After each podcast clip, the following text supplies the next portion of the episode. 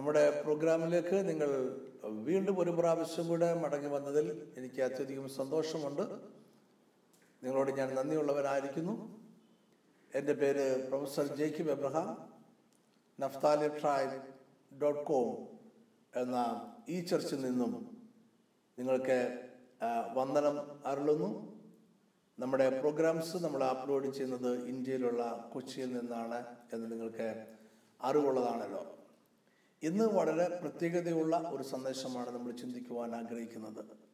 നമ്മളെ വളരെയധികം ചിന്തിപ്പിക്കുകയും പ്രചോദിപ്പിക്കുകയും ചെയ്യുന്ന ദൈവത്തിൽ നിന്ന് ഒരു ദൗത്യം ഏറ്റെടുക്കുവാൻ നിങ്ങളെ സഹായിക്കുന്ന ഒരു സന്ദേശമാണ് ഇന്ന് നമ്മൾ ചിന്തിക്കുവാൻ ആഗ്രഹിക്കുന്നത്. നിങ്ങളും ഞാനും എത്ര സാധാരണക്കാരനായിരുന്നാലും ഈ ലോകത്തിന് മുമ്പിൽ എത്രമാത്രം വിലയില്ലാത്തവനായിരുന്നാലും ദൈവത്തിന് നമ്മൾ വളരെ പ്രത്യേകതയുള്ള ഒരു വ്യക്തിയാണ്. ദൈവം നമുക്ക് വേണ്ടി പ്രത്യേകമായി കരുതുന്നു. നമുക്ക് വേണ്ടി പ്രത്യേകമായ ഒരു പദ്ധതി ഉണ്ട്. നമ്മൾ വളരെ പ്രധാനപ്പെട്ട ഒരു വ്യക്തിയാണ്. ഇംഗ്ലീഷിൽ പറയുമ്പോൾ യു ആർ യുണീക്ക് എന്ന് പറയും. നമ്മൾ യുണീക്കാണ് മലയാളത്തിൽ പറഞ്ഞാൽ നമ്മൾ അതുല്യനാണ്. നമ്മളെപ്പോലെ വേറെ ആരുമില്ല. നമ്മുടെ സന്ദേശം നമുക്ക് ഒരു വേദഭാഗം വായിച്ചുകൊണ്ട് ആരംഭിക്കാം. മത്തായി എഴുതിയ സുവിശേഷം പത്താമത്തെ അധ്യായം ഇരുപത്തി ഒമ്പത് മുതൽ മുപ്പത്തി മുപ്പത്തി ഒന്ന് വരെയുള്ള വാക്യങ്ങൾ നമുക്ക് വായിക്കാം. കാശിന് രണ്ടു കുരുകിൽ വിൽക്കുന്നില്ലയോ? അവയിൽ ഒന്നുപോലും നിങ്ങളുടെ പിതാവ് സമ്മതിക്കാതെ നിലത്ത് വീഴുകയില്ല. എന്നാൽ നിങ്ങളുടെ തലയിലെ രോമവും എല്ലാം എണ്ണപ്പെട്ടിരിക്കുന്നു. ആകയാൽ ഭയപ്പെടേണ്ട. ഏറിയ കുരുകിലേക്കാളും നിങ്ങൾ വിശേഷയുള്ള വിശേഷത ഉള്ളവരല്ലോ. ഇവിടെ നമ്മുടെ കർത്താവ് ഭയപ്പെടേണ്ട എന്നൊരു സന്ദേശം നൽകുവാൻ വേണ്ടിയാണ് ഈ വാക്യങ്ങൾ പറഞ്ഞത്. നിങ്ങൾ ഭയപ്പെടേണ്ട ആവശ്യമില്ല. ദൈവത്തിന് നിങ്ങളെക്കുറിച്ചുള്ള ഒരു കരുതലുണ്ട്. കർത്താവ് പറഞ്ഞ ഈ ഈ വാക്യത്തിൽ നിന്നും രണ്ട് കാര്യങ്ങൾ നമുക്ക് മനസ്സിലാക്കാൻ കഴിയും. ഒന്ന് ഈ അന്ന് യേശുവിന്റെ കാലഘട്ടത്തിൽ വളരെ വില കുറഞ്ഞ അല്ലെ അല്പം പോലും വിലയില്ലാത്ത എന്ന് അവർ കരുതിയിരുന്ന ഒരു ചെറിയ കുരുകിലിനെ കുറിച്ച് പോലും സ്വർഗത്തിലെ ദൈവത്തിന് പ്രത്യേകമായ കരുതലുണ്ട്. ആ കുരുകിലെ കുറിച്ച് പോലും ദൈവത്തിന് ചില പ്രത്യേകമായ പദ്ധതികളുണ്ട്. രണ്ടാമത് യേശു പറഞ്ഞത് നമ്മുടെ തലമുടിയിലെ രോമം പോലും ദൈവം എണ്ണിയിരിക്കുന്നു. നമ്മൾ ഒരിക്കലും നമ്മുടെ തലമുടി തലയിലെ മുടി എത്ര ഉണ്ട് എന്ന് നമ്മൾ എണ്ണിയിട്ടില്ല. അത് നമ്മൾ ശ്രദ്ധിക്കാറേയില്ല. നമുക്ക് എണ്ണിയാൽ എണ്ണി തീർക്കാൻ കഴിയുമെന്ന് നമ്മൾ ചിന്തിക്കുന്നതും ഇല്ല. എന്നാൽ അതുപോലും ദൈവം എണ്ണിരിക്കുന്നു പറയുമ്പോൾ അത് എണ്ണുവാനുള്ള ദൈവത്തിന്റെ അപാരമായ കഴിവിനെ കുറിച്ചല്ല യേശു ഉദ്ദേശിക്കുന്നത്. അതുപോലും എണ്ണി തിട്ടപ്പെടുത്തിയിരിക്കുവാൻ തക്കവണ്ണം ദൈവത്തിന് നമ്മളെക്കുറിച്ചൊരു പ്രത്യേക കരുതലുണ്ട് എന്നാണ് പറഞ്ഞത്. എന്തുകൊണ്ടാണ് ദൈവം നമ്മളെക്കുറിച്ച് ഇത്ര കരുതലുള്ളവനായിരിക്കുന്നത്? കാരണം ദൈവത്തിന് നമ്മൾ വളരെ പ്രധാനപ്പെട്ട വ്യക്തിയാണ്. നമ്മൾ അതുലനാണ് നമ്മളെപ്പോലെ വേറെ ഒരാൾ ഈ ഭൂമിയിൽ ഇല്ല. ഒരു സങ്കീർത്തനം നമുക്ക് വായിക്കാം. നൂറ്റി മുപ്പത്തി ഒമ്പതാമത്തെ സങ്കീർത്തനം. അതിലെ ചില വാക്യങ്ങൾ മാത്രമേ ഞാൻ വായിക്കുവാൻ ആഗ്രഹിക്കുന്നുള്ളൂ. ഒന്നാമത്തെ രണ്ടാമത്തെ മൂന്നാമത്തെയും വാക്യങ്ങൾ ഞാൻ വായിക്കുന്നു. യഹോവേ നീ എന്നെ ശോധന ചെയ്തു അറിഞ്ഞിരിക്കുന്നു. ഞാൻ ഇരിക്കുന്നതും എഴുന്നേൽക്കുന്നതും നീ അറിയുന്നു. എന്റെ നിരൂപണം നീ ദൂരത്ത് നിന്ന് ഗ്രഹിക്കുന്നു. എന്റെ നടപ്പും കിടപ്പും നീ ശോധന ചെയ്യുന്നു. എന്റെ വഴികളൊക്കെയും നിനക്ക് മനസ്സിലായിരിക്കുന്നു. ഇവിടെ ദാവീദ് ദൈവത്തിന് നമ്മളെക്കുറിച്ചോ ഉള്ള അറിവിനെ കുറിച്ചാണ് പറയുന്നത്. ദൈവത്തിന് നമ്മളെ നല്ലതുപോലെ അറിയാം. തുടക്കം മുതൽ അവസാനം വരെയുള്ള കാര്യങ്ങൾ ദൈവത്തിന് നമ്മളെക്കുറിച്ച് അറിയാം. അതിലൊന്ന് പതിനാലാമത്തെ വാക്യത്തിലേക്ക് വരുമ്പോൾ പതിനേഴാമത്തെ വാക്യത്തിലേക്ക് വരുമ്പോൾ വ്യത്യസ്തമായ ചില കാര്യങ്ങളോട് ദാവീദ് പറയുന്നു. ഭയങ്കരവും അതിശയമായി എന്നെ സൃഷ്ടിച്ചിരിക്കുകയാണ്. ഞാൻ നിനക്ക് സ്തോത്രം ചെയ്യുന്നു. നോക്കി എന്നെ സൃഷ്ടിച്ചിരിക്കുന്നത് ഭയങ്കരവും അതിശയകരമായിട്ടാണ് വളരെ പ്രത്യേകതകൾ പ്രത്യേകതകളോട് കൂടിയാണ് എന്നെ സൃഷ്ടിച്ചിരിക്കുന്നത്. വെറുതെ ഒരു സൃഷ്ടിപ്പല്ല നടത്തിയിരിക്കുന്നത്. ഭയങ്കരവും അതിശയകരമായി നീ എന്നെ സൃഷ്ടിച്ചിരിക്കുന്നു. പതിനേഴാമത്തെ വാക്യത്തിൽ ദൈവമേ നിന്റെ വിചാരങ്ങൾ എനിക്ക് എത്ര ഘനമായവ. എന്നെക്കുറിച്ചുള്ള ദൈവത്തിന്റെ വിചാരങ്ങൾ എനിക്ക് എത്ര വിലയേറിയതാണ്. അപ്പൊ എനിക്ക് എത്ര വലിയ വിലയേറിയുള്ള വിചാരങ്ങൾ ദൈവത്തിന്റെ പക്കൽ എന്നെ കുറിച്ചുണ്ട് ദാവീദ് പറയുന്നത് ഈ ലോകത്ത് ജീവിച്ചിരിക്കുന്ന കോടാനുകോടി ജനങ്ങളുടെ ഇടയിൽ ദൈവത്തിന് എന്നെക്കുറിച്ച് ഒരു പ്രത്യേക ശ്രദ്ധയുണ്ട് ഒരു പ്രത്യേകമായ കരുതലുണ്ട്. എന്നെക്കുറിച്ച് ദൈവത്തിന് പ്രത്യേക വിചാരമുണ്ട്. കാരണം ഞാൻ വളരെ പ്രത്യേകതയുള്ള വ്യക്തിയാണ്. ഞാൻ പ്രധാനപ്പെട്ട വ്യക്തിയാണ്. ഞാൻ യുണീക്കായ ഒരു വ്യക്തിയാണ്. ഞാൻ അതുല്യനായ ഒരു വ്യക്തിയാണ്. നമുക്ക് ഈ ലോകത്തിൽ കോടാനുകോടി നക്ഷത്ര സമൂഹങ്ങളുണ്ട്. അതിൽ കോടാനുകോടി ക്ഷീരപഥങ്ങളുണ്ട് അതിൽ നമ്മുടെ ക്ഷീരപഥത്തിൽ അനേക ഗ്രഹങ്ങളുണ്ട്. ആ അനേക ഗ്രഹങ്ങളിൽ ഒന്ന് മാത്രമാണ് ഭൂമി എന്ന് പറയുന്നത്. ഈ ഭൂമിയിൽ ഇപ്പോൾ എഴുന്നൂറ് കോടിയിലധികം ജനങ്ങൾ ജീവിച്ചിരിപ്പുണ്ട്. ഈ ജീവിച്ചിരിക്കുന്ന ജനങ്ങളിൽ ഒരാൾക്ക് പോലും ഈ ഭൂമിയിൽ ഇന്ന് വരെ ജീവിച്ചിരുന്ന ജനങ്ങളിൽ ഒരാൾക്ക് പോലും ഈ ഭൂമിയിൽ ഇനി ജീവിക്കാനിരിക്കുന്ന ഒരാൾക്ക് പോലും നിങ്ങളുടെ ജനറ്റിക് കോഡ് അതിന് തുല്യമായ ഒരു ജനറ്റിക് കോഡ് ഇല്ല എന്ന് നിങ്ങൾ മനസ്സിലാക്കണം. നിങ്ങളുടെ ജനറ്റിക് കോഡ് നിങ്ങൾക്ക് മാത്രമേ ഉള്ളൂ. അത് എഴുന്നൂറ് കോടി ജനങ്ങൾക്ക് ഇടയിൽ ഒരാൾക്ക് മാത്രമേ ഉള്ളൂ. ഈ ഭൂമിയിൽ ജീവനോടെ ഇരുന്നിട്ടുള്ള മുഴുവൻ പേരും പരിശോധിച്ച് നോക്കൂ. അവർക്കാർക്കും നിങ്ങളുടെ ജനറ്റിക് കോഡില്ല ഇനി ഈ ഭൂമിയിൽ ജനിക്കുവാനിരിക്കുന്ന മുഴുവൻ പേരെ പരിശോധിച്ചാലും അവർക്കാർക്കും നിങ്ങളുടെ ജനറ്റിക് കോഡില്ല കാരണം നിങ്ങൾ വളരെ പ്രത്യേകതയുള്ള വ്യക്തിയാണ്. അതുലനാണ് നിങ്ങളെപ്പോലെ വേറെ ഒരു ആൾ ഇല്ല. നിങ്ങളുടെ ഫിംഗർ പ്രിന്റ് എടുത്ത് നോക്കൂ. ഇപ്പോൾ ഫിംഗർ പ്രിന്റ് ഒരു അടയാളമായി സ്വീകരിക്കുന്നുണ്ടല്ലോ. അതിന് കാരണം എന്താണ്? നമ്മുടെ ഫിംഗർ പ്രിന്റ് പോലെ അതേപോലെയുള്ള മറ്റൊരു ഫിംഗർ പ്രിന്റ് മറ്റൊരാൾക്ക് ഇല്ല. നിങ്ങൾ ഫിംഗർ പ്രിന്റ് അതുല്യമാണ്. അത് നിങ്ങൾക്ക് മാത്രമേ ഉള്ളൂ. നിങ്ങൾ ചിലർക്ക് പാടുവാൻ അറിയാം. ചിലർക്ക് പാട്ട് എഴുതുവാൻ അറിയാം. ചിലർക്ക് പ്രസംഗിക്കുവാൻ അറിയാം ചിലർക്ക് നന്നായി വ്യക്തികളോട് സംസാരിക്കുവാൻ അറിയാം ചിലർക്ക് സുവിശേഷം പങ്കിടുവാൻ അറിയാം ചിലർക്ക് പ്രാർത്ഥിക്കുവാൻ അറിയാം അങ്ങനെ വിവിധങ്ങളായ നിലകളിൽ വിവിധങ്ങളായ കഴിവുകൾ ദൈവം നിങ്ങൾക്ക് നിങ്ങൾക്ക് നൽകിയിരിക്കുന്നു. നിങ്ങളെപ്പോലെ മറ്റാരുമില്ല എന്ന് മനസ്സിലാക്കണം. നിങ്ങൾ അതുല്യനായ ഒരു വ്യക്തിയാണ്. അപ്പൊ നിങ്ങൾ അതുല്യനായ ഒരു വ്യക്തി ആയതുകൊണ്ടാണ് ദൈവത്തിന് നിങ്ങളെക്കുറിച്ച് പ്രത്യേകമായ കരുതലുള്ളത്. നിങ്ങൾക്ക് പകരമായി വേറെ ആളെ കണ്ടെത്താൻ കഴിയത്തില്ല. കാരണം നിങ്ങൾക്ക് തുല്യമായി മറ്റൊരാൾ ഇല്ല. അതുകൊണ്ടാണ് ദൈവം നിങ്ങളെക്കുറിച്ചൊരു പ്രത്യേകമായ കരുതൽ ഉള്ളവനായിട്ടിരിക്കുന്നത്. നിങ്ങളെ ഉപേക്ഷിച്ച് കളയാൻ ദൈവത്തിന് കഴിയത്തില്ല. നിങ്ങളെ മറികടന്നു പോകാൻ ദൈവത്തിന് കഴിയത്തില്ല. നിങ്ങളെ വേണ്ടാന്ന് വെക്കാൻ ദൈവത്തിന് കഴിയത്തില്ല. നിങ്ങളെക്കുറിച്ചുള്ള പദ്ധതി നിങ്ങളിൽ തന്നെ നിവർത്തിച്ച മതിയാവൂ. നിങ്ങൾക്ക് തുല്യമായി മറ്റ് ഒരു വ്യക്തി ഇല്ല. ഈ ഭൂമിയിൽ ജീവനോടെ ഇരുന്നതിൽ ഒരാൾക്ക് പോലും നിങ്ങളുടെ കഴിവുകളും നിങ്ങളുടെ പ്രത്യേകതകളും നിങ്ങളുടെ രൂപവും നിങ്ങളുടെ സുഹൃത്തും നിങ്ങളുടെ ദുഃഖങ്ങളും നിങ്ങളുടെ സന്തോഷങ്ങളും നിങ്ങളുടെ അവസരങ്ങളും എല്ലാം കൂടെ ഒരുമിച്ച് വന്ന മറ്റൊരു വ്യക്തിയും ഉണ്ടാകുകയില്ല. ഈ ഭൂമിയിൽ മറ്റൊരാളുടെ തലമുടി പോലും നിങ്ങളുടെ തലമുടിക്ക് തുല്യമായിട്ടുണ്ടാകുകയില്ല ഈ ഭൂമിയിൽ മറ്റൊരാളുടെ ഫിംഗർ പ്രിന്റും നിങ്ങളുടെ ഫിംഗർ പ്രിന്റിന് തുല്യമായിട്ട് ഉണ്ടാകുകയില്ല. നിങ്ങൾ ചിരിക്കുന്നത് പോലെ ചിരിക്കുവാൻ ഈ ഭൂമിയിൽ മറ്റാർക്കും തന്നെ കഴിയുകയില്ല. നിങ്ങൾ നിങ്ങൾ പ്രാർത്ഥിക്കുന്ന പോലെ പ്രാർത്ഥിക്കുവാനും നിങ്ങൾ മറ്റൊരാൾക്ക് വേണ്ടി കരുതുന്ന പോലെ കരുതുവാനും ഈ ഭൂമിയിൽ ആർക്കും തന്നെ കഴിയില്ല നിങ്ങൾ സ്നേഹിക്കുന്നത് പോലെ മറ്റൊരാളെ സ്നേഹിക്കുവാനും നിങ്ങളെ സ്നേഹിക്കുന്നവരുടെ കൂട്ടം പോലെ മറ്റൊരു കൂട്ടം ഉണ്ടാകുവാനും മറ്റാർക്കും തന്നെ കഴിയത്തില്ല. നിങ്ങൾ പറയുന്ന വാക്കുകൾ നിങ്ങൾ പറയുന്ന രീതിയിൽ പറയുവാൻ ഈ ഭൂമിയിൽ മറ്റാർക്കും തന്നെ കഴിയത്തില്ല. നിങ്ങൾ കൺവേ ചെയ്യുന്ന നിങ്ങൾ പകർന്നു കൊടുക്കുന്ന അർത്ഥത്തിൽ നിങ്ങൾ സംസാരിക്കുന്ന പോലെ സംസാരിക്കുവാൻ മറ്റാർക്കും തന്നെ കഴിയത്തില്ല. നിങ്ങൾ കൊടുക്കുന്ന ആശ്വാസം മറ്റാർക്കും പകർന്നു കൊടുക്കുവാൻ ഈ ഭൂമിയിൽ വേറെ ആർക്കും കഴിയില്ല എന്ന് നിങ്ങളെ മനസ്സിലാക്കണം. മറ്റുള്ളവരെ നിങ്ങൾ മനസ്സിലാക്കുന്നത് പോലെ ഈ ഭൂമിയിൽ മറ്റാർക്കും ആരെയും മനസ്സിലാക്കുവാൻ കഴിയില്ല എന്ന് മനസ്സിലാക്കുക. നിങ്ങൾ ചിരിക്കുന്ന പോലെ മറ്റാർക്കും ചിരിക്കുവാനായിട്ട് കഴിയത്തില്ല എന്ന് നിങ്ങൾ പ്രത്യേകമായിട്ട് ഓർക്കണം. ഈ ഭൂമിയിൽ നിങ്ങളെ പോലെ വേറെ ഒരാളില്ല. അവിടെ നിങ്ങളെ വളരെ ഡിഫറെന്റ് ആയിട്ടാണ് ദൈവം കണ്ടിരിക്കുന്നത്.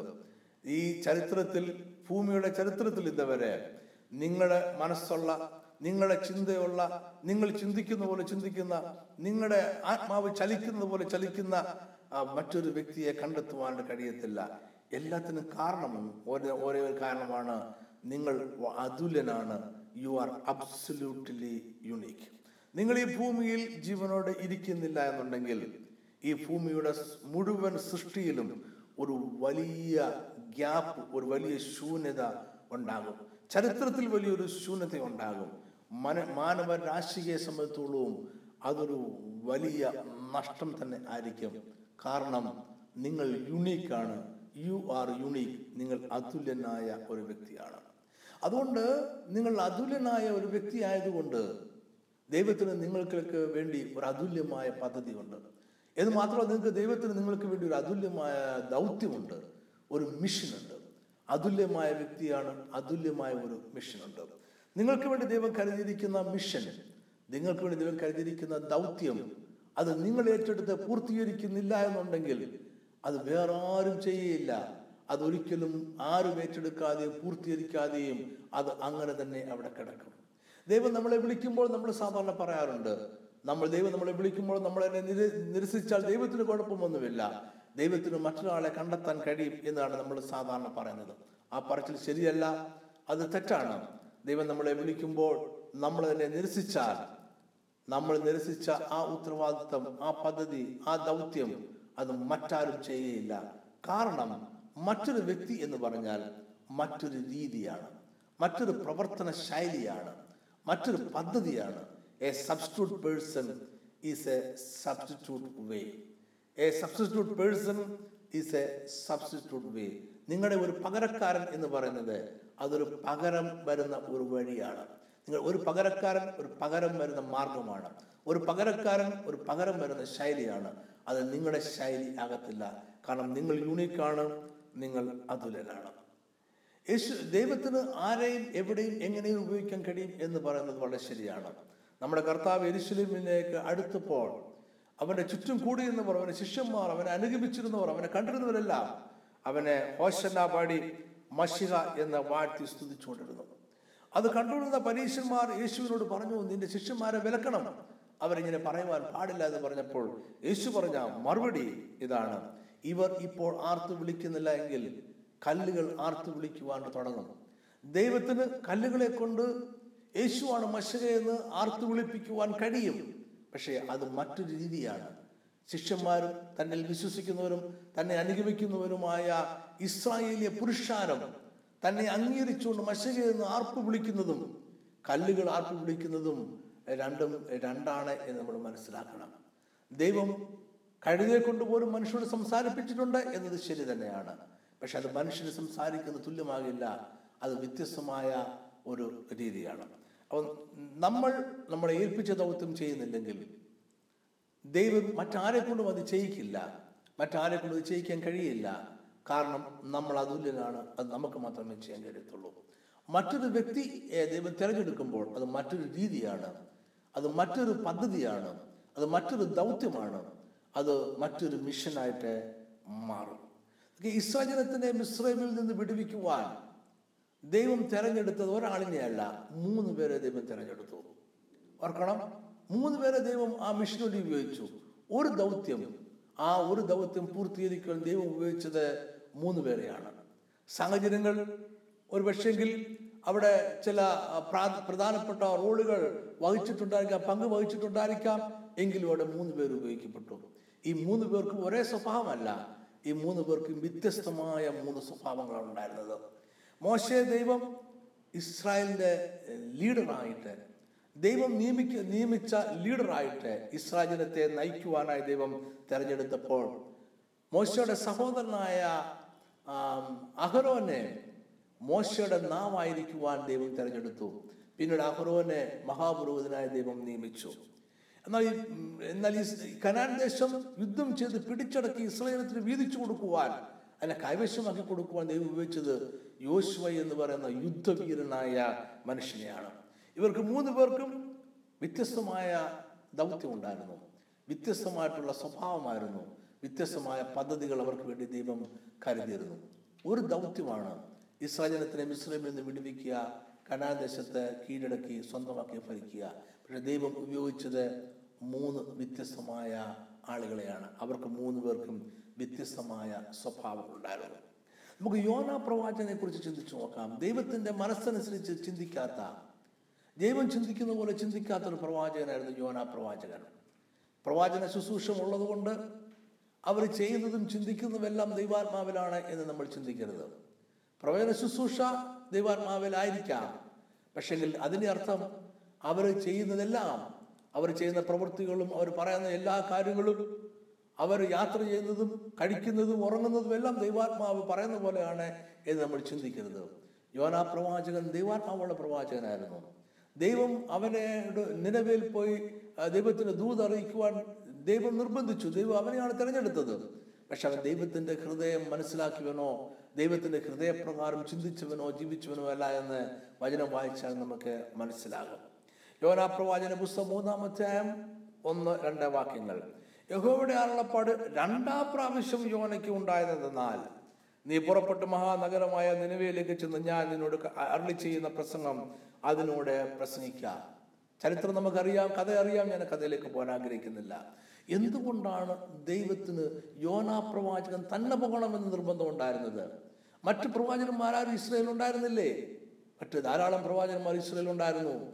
ദൈവം പറഞ്ഞിരുന്നെങ്കിൽ ഉടൻ തന്നെ ഇറങ്ങി പുറപ്പെടുമായിരുന്ന. പ്രവാചകന്മാരുണ്ടായിരുന്നു. പക്ഷേ യോന പ്രവാചനത്തിന് ദൈവത്തിന് വേണമെന്ന് ദൈവ നിർബന്ധമുണ്ടായിരുന്നു.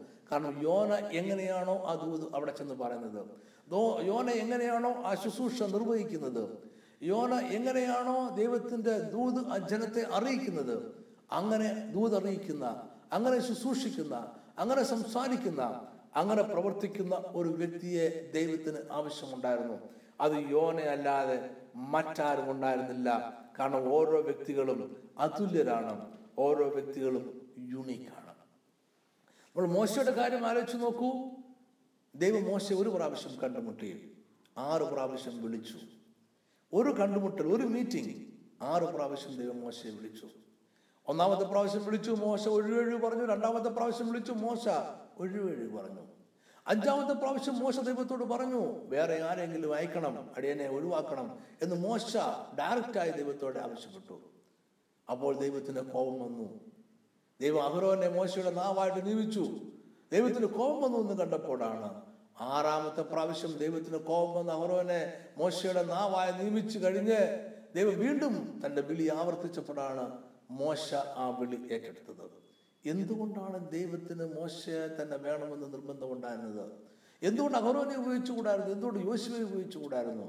കാരണം മോശയെ ദൈവം തെരഞ്ഞെടുത്തത് ഈ ഇത്രോവിന്റെ ആടുകളെ മേയിച്ചുകൊണ്ട് ഈ മലയുടെ അടിവാരത്തിൽ വരുമ്പോഴല്ല അവൻ ജനിക്കുന്നതിന് മുമ്പേ ദൈവം അവനെ തെരഞ്ഞെടുത്തു. നമുക്ക് ചരിത്രം അറിയാമല്ലോ ദൈവം മോശയെ വിളിക്കുമ്പോൾ മോശയ്ക്ക് എൺപത് വയസ്സ് പ്രായമായിരുന്നു. എന്ന് പറഞ്ഞാൽ എൺപത് വർഷം കൊണ്ട് ദൈവം മോശയിൽ ഇൻവെസ്റ്റ് ചെയ്യുകയാണ്. ദൈവം മോശയിൽ നിക്ഷേപിക്കുകയാണ്. ദൈവത്തിന്റെ സകല പദ്ധതികളും മോശയിൽ നിക്ഷേപിക്കുകയാണ്. മോശയ്ക്ക് ആവശ്യമായ ട്രെയിനിങ് കൊടുക്കുകയാണ്. മോശയെ പരിപാലിക്കുകയാണ്. ഒരു- ഒരുക്കിയെടുക്കുകയാണ്. എൺപത് വർഷം കൊണ്ട് ദൈവം നിക്ഷേപിച്ച ദൈവം ഒരുക്കിയെടുത്ത ഒരു വ്യക്തിയെ ദൈവത്തിന് ഉപേക്ഷിച്ച് കളയുവാനായിട്ട് കഴിയുമോ?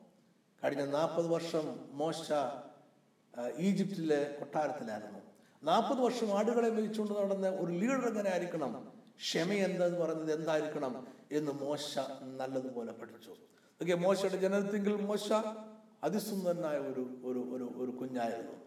എന്ന് പറഞ്ഞാൽ അപ്പോൾ തന്നെ ദൈവത്തിന്റെ പദ്ധതി ആരംഭിക്കുകയാണ് മോശയെക്കുറിച്ചുള്ളത്. സകല മോശയുടെ സമപ്രായക്കാരായ സകല ആൾക്കാരും കൊല്ലപ്പെട്ടപ്പോൾ മോശയെ ദൈവം സംരക്ഷിച്ചു. മോശ ദൈവം ഫറവോന്റെ കൊട്ടാരത്തിൽ കൊണ്ടുപോയി.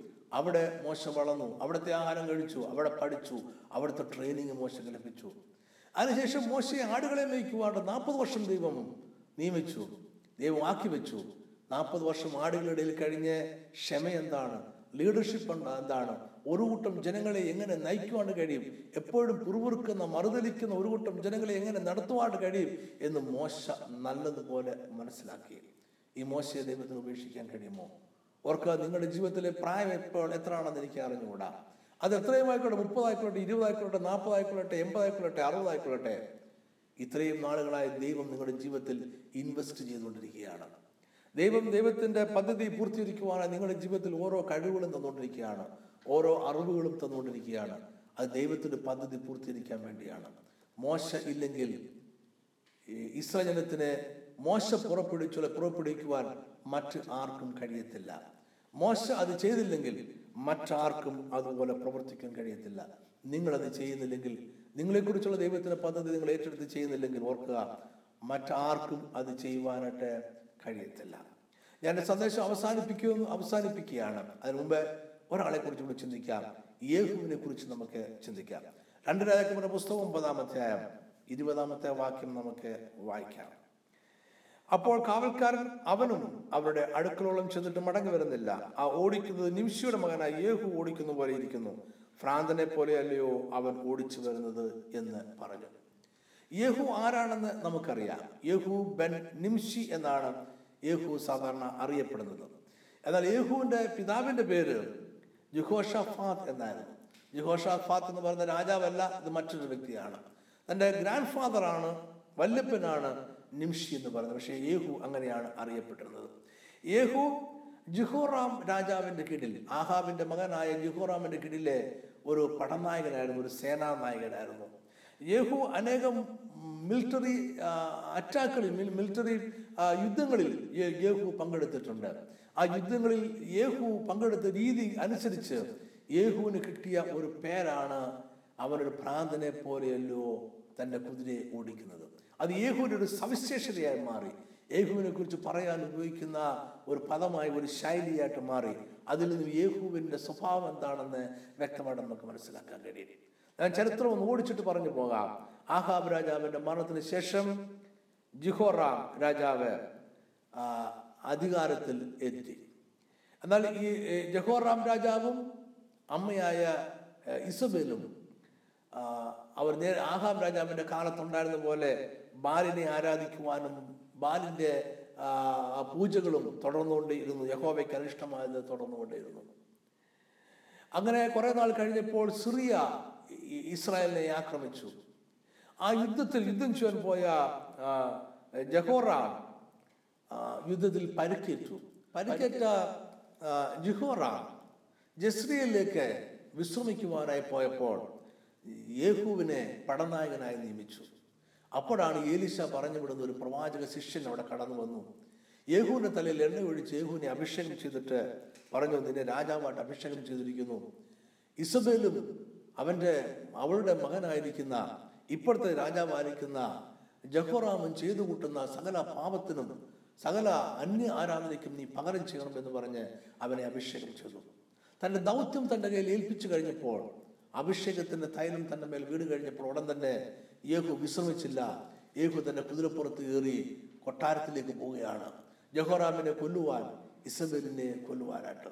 യേഹുവിന്റെ കൂട്ടത്തിൽ പട പട്ടാളക്കാർ ഒരുമിച്ച് കൂടി അവർ ഒരുമിച്ച് മുന്നോട്ട് പോവുകയാണ്. ഒരുമിച്ച് മുന്നോട്ട് ചെല്ലുമ്പോൾ ജഹോറാം രാജ വിശ്രമിക്കുന്ന ആ സ്ഥലത്തിലേക്ക് അടുത്ത് വന്നു. ജഹോറാം വളരെ ദൂരെ നിന്നും ഒരു കൂട്ടം വലിയ ഒരു കൂട്ടം ജനങ്ങൾ കുതിരപ്പുറത്ത് വരുന്ന കണ്ടു. പട്ടാളക്കാരാണെന്ന് അവർ മനസ്സിലായി. അതുകൊണ്ട് ജഹോറാം കുറച്ച് കുറച്ച് കുതിര പടയാളികളെ അയച്ചു. അവർ ശത്രുക്കളാണോ മിത്രങ്ങളാണോ എന്ന് അന്വേഷിച്ചിട്ട് വരുവാനായിട്ട് പറഞ്ഞു. എന്നാൽ പോയ പടയാളികൾ ആരും കുതിരപ്പടയാളികൾ ആരും തിരിച്ചു വന്നില്ല. അവരെല്ലാം യേഹുവിന് പക്ഷം ചേരുകയാണ് ചെയ്തത്. യേഹുവും അവരെല്ലാം ഒരുമിച്ച് ഓടിച്ചു വന്ന് ജഹോറാമിനെ കണ്ടെത്തുകയും ജഹോറാമിനെ കൊല്ലുകയും ചെയ്തു. അതിനുശേഷം യേഹു അവിടെ കൊണ്ട് അവസാനിക്കുന്നില്ല. കൊട്ടാരത്തിലേക്ക് പോവുകയാണ്. ഇസബലിനെ വധിക്കണം എങ്കിൽ മാത്രമേ ബാലന്റെ ആരാധനയെ പൂർണമായും ദേശത്തു നിന്ന് തുടച്ചു നിൽക്കുവാൻ കഴിയത്തുള്ളൂ. യേഹു വരുന്ന വിവരം ഇസബൽ അറിഞ്ഞ ഉടൻ തന്നെ.